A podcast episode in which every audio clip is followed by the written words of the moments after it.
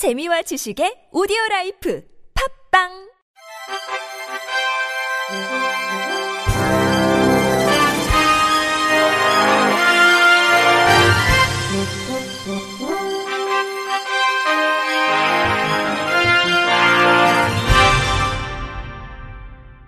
청취자 여러분 안녕하십니까? 11월 14일 화요일 KBS 뉴스입니다. 전국 장애인 부모들이 발달장애인의 완전한 통합사회 염원을 담아 제주에서 서울까지 오체 투지를 벌입니다. 전국 장애인 부모연대에 따르면 오체 투지는 내일 제주도청 앞에서 선포 기자회견을 시작으로 12월 7일 서울 국회 앞 기자회견까지 전국 12개 광역시도를 돌며 발달장애인의 권리를 보다 적극적으로 요구하게 됩니다. 이를 위한 정책 요구는 발달장애인 주거생활 서비스 시범사업 도입 등 자립생활 권리 보장, 특수교육법 전부 개정 등 통합교육 보장, 내년 중증장애인 지역 맞춤형 취업 지원 사업 예산 삭감 철회 등 노동 권리 보장으로 잡았습니다. 부모연대는 상반기에 오체 투지는 발달장애인 가정의 참사를 멈추는 행동으로 기획됐다면 하반기는 차별 없는 세상, 완전한 통합사회 구축을 위한 것이라며 발달장애인이 자립생활할 권리, 통합교육을 받을 권리, 노동할 권리 등을 촉구해 나갈 것이라고 밝혔습니다.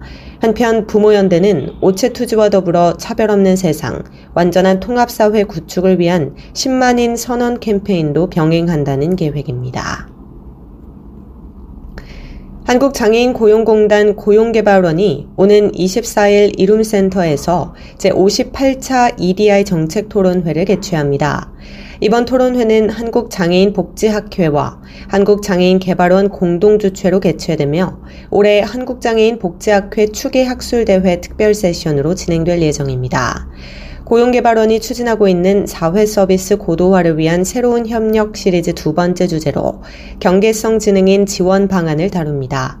주요 발표로는 이미지 고용개발원 연구위원회 경계원 지능인 자립 취업 지원의 현주소와 나아가야 할 방향에 대한 발표가 이루어지며 이후 경계성 장애인들의 취업 지원을 위한 구체적이며 현실적인 지원 방안에 대해 논의하고 이를 통해 경계성 장애인들의 더 나은 사회 참여와 경제활동 지원 방안을 모색할 계획입니다. 중앙사회서비스원 최신광 부원장은 경계성 장애인에 대한 그간의 정책을 돌아볼 수 있는 시간일 것이라며 미흡한 부분에 대해서는 사회적 논의를 통해 실질적인 지원을 고민한다는 측면에서 의미 있는 토론일 것이라고 전했습니다. 고용개발원 조윤경 원장은 논의를 통해 경계성 지능인 지원 방향을 구체화시킴으로써 장애인 고용 서비스의 확대화, 사회 서비스의 고도화에 한 발짝 더 나아갈 수 있는 자리가 됐으면 한다고 말했습니다. 국립장애인도서관이 발달장애인을 위한 읽기 쉬운 책 15종 소장 희망기관을 모집합니다. 읽기 쉬운 책은 원본 도서의 내용을 쉬운 어휘와 간결한 문장 구조, 새로운 그림을 추가해 발달장애인이 책의 내용을 쉽게 이해할 수 있도록 도움을 주는 책입니다. 지난해 보급한 읽기 쉬운 책이 주로 어린이용 동화책이었다면 이번에는 어린이, 청소년, 성인 각 연령층을 고려해 건강, 안전, 인권, 정보 활용 등 다양한 주제 분야의 책을 선정한 뒤 교육 현장에서도 활용할 수 있도록 제작했습니다. 제작에는 특수교육 전문 연구진뿐만 아니라 발달장애인 당사자가 모든 책의 내용 감수에 직접 참여해 책의 완성도를 높였습니다. 모집기관은 총 200개 기관이며 읽기 쉬운 책 소장을 희망하는 공공도서관, 특수학교 등은 웹폼의 간단한 활용 계획을 작성해 제출하면 됩니다. 문화체육관광부는 국민체육진흥공단, 전국 지방자치단체와 함께 오는 30일까지 2024년 스포츠 강좌 이용권 신청을 받습니다. 스포츠 강좌 이용권은 취약계층의 스포츠 참여 기회를 확대하기 위해 저소득층 유청소년과 장애인에게 온오프라인 스포츠 강좌 수강료를 지원하는 사업으로 지난 2009년 처음으로 시작돼 현재까지 총 71만 5천여 명이 원하는 스포츠 강좌를 선택해 스포츠 활동에 참여했습니다.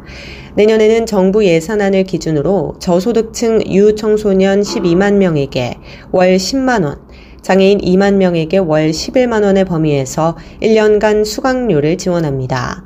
특히 장애인 스포츠 강좌 이용권은 기존 만 18세에서 64세에서 내년 5세에서 69세로 지원 대상 연령을 확대했습니다. 신청은 오는 30일까지 저소득층 유청소년은 스포츠 강좌 이용권 누리집, 장애인은 장애인 스포츠 강좌 이용권 누리집에서 할수 있습니다. 문체부는 이용자들이 가까운 곳에서 편하게 여러 종목의 스포츠 강좌 이용권을 사용할 수 있도록 다양한 시설을 대상으로 사업을 안내해 신규 가맹점을 확보할 계획입니다. 경기도 소방재난본부는 지난달 말 기준 경기 지역 취약계층 31만 9,209가구를 대상으로 화재 경보기와 소화기 등 주택용 소방시설을 100% 설치했다고 밝혔습니다.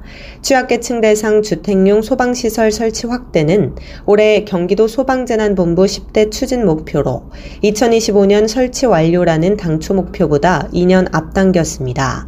올해는 경기도의회 안전행정위원회의 전 전폭적인 예산 증액 결정에 따라 주택용 소방시설 설치 사업 예산이 50% 증액돼 사업 추진에 더욱 속도가 붙게 됐습니다.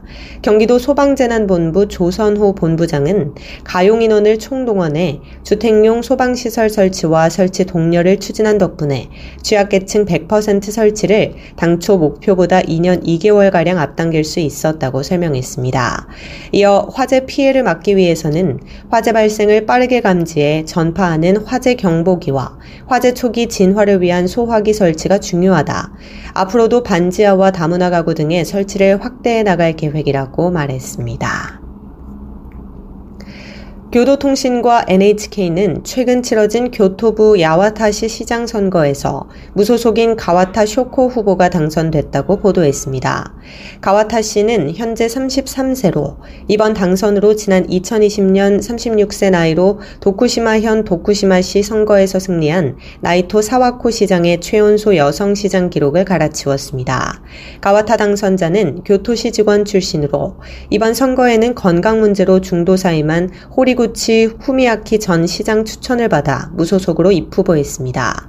그는 교토대학 경제학부를 졸업한 뒤 2015년 교토시에 들어가 생활보호 업무 등을 담당했으며 그 뒤 자민당 소속 산토 아키코 참의원 의원의 비서 등을 했습니다. 언론은 가와타 당선자가 고등학교 때 지적장애인인 동생에 대한 교육 행정 지원의 문제점을 보며 정치에 뜻을 두게 됐다고 전했습니다. 끝으로 날씨입니다. 내일은 전국이 대체로 흐리겠으며 오전에 수도권과 충남, 전라 서부, 제주도에서 비가 시작돼 오후에 그 밖의 전국 지역으로 확대되겠습니다. 또한 밤에는 소강 상태를 보이는 곳들이 있겠습니다. 또 밤에는 강원 산지와 제주도 산지 지역에 눈이 내리겠으며 남부지방 높은 지역 역시 산지에 비 또는 눈이 내리겠습니다. 예상 강수량은 수도권 지역 서울, 경기, 인천, 서해 5도 지역에서 5에서 30mm, 강원 내륙과 산지 지역 5에서 20mm, 강원 동해안 5mm 내외이며 대전과 세종, 충남 지역은 5에서 30mm, 충북 지역은 5에서 20mm가 되겠습니다.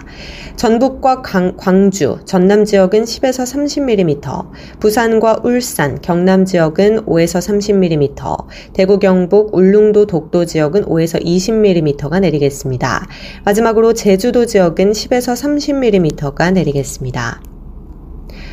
이상으로 11월 14일 화요일 KBIC 뉴스를 마칩니다. 지금까지 제작의 이창훈, 진행의 조소혜였습니다. 고맙습니다. KBIC.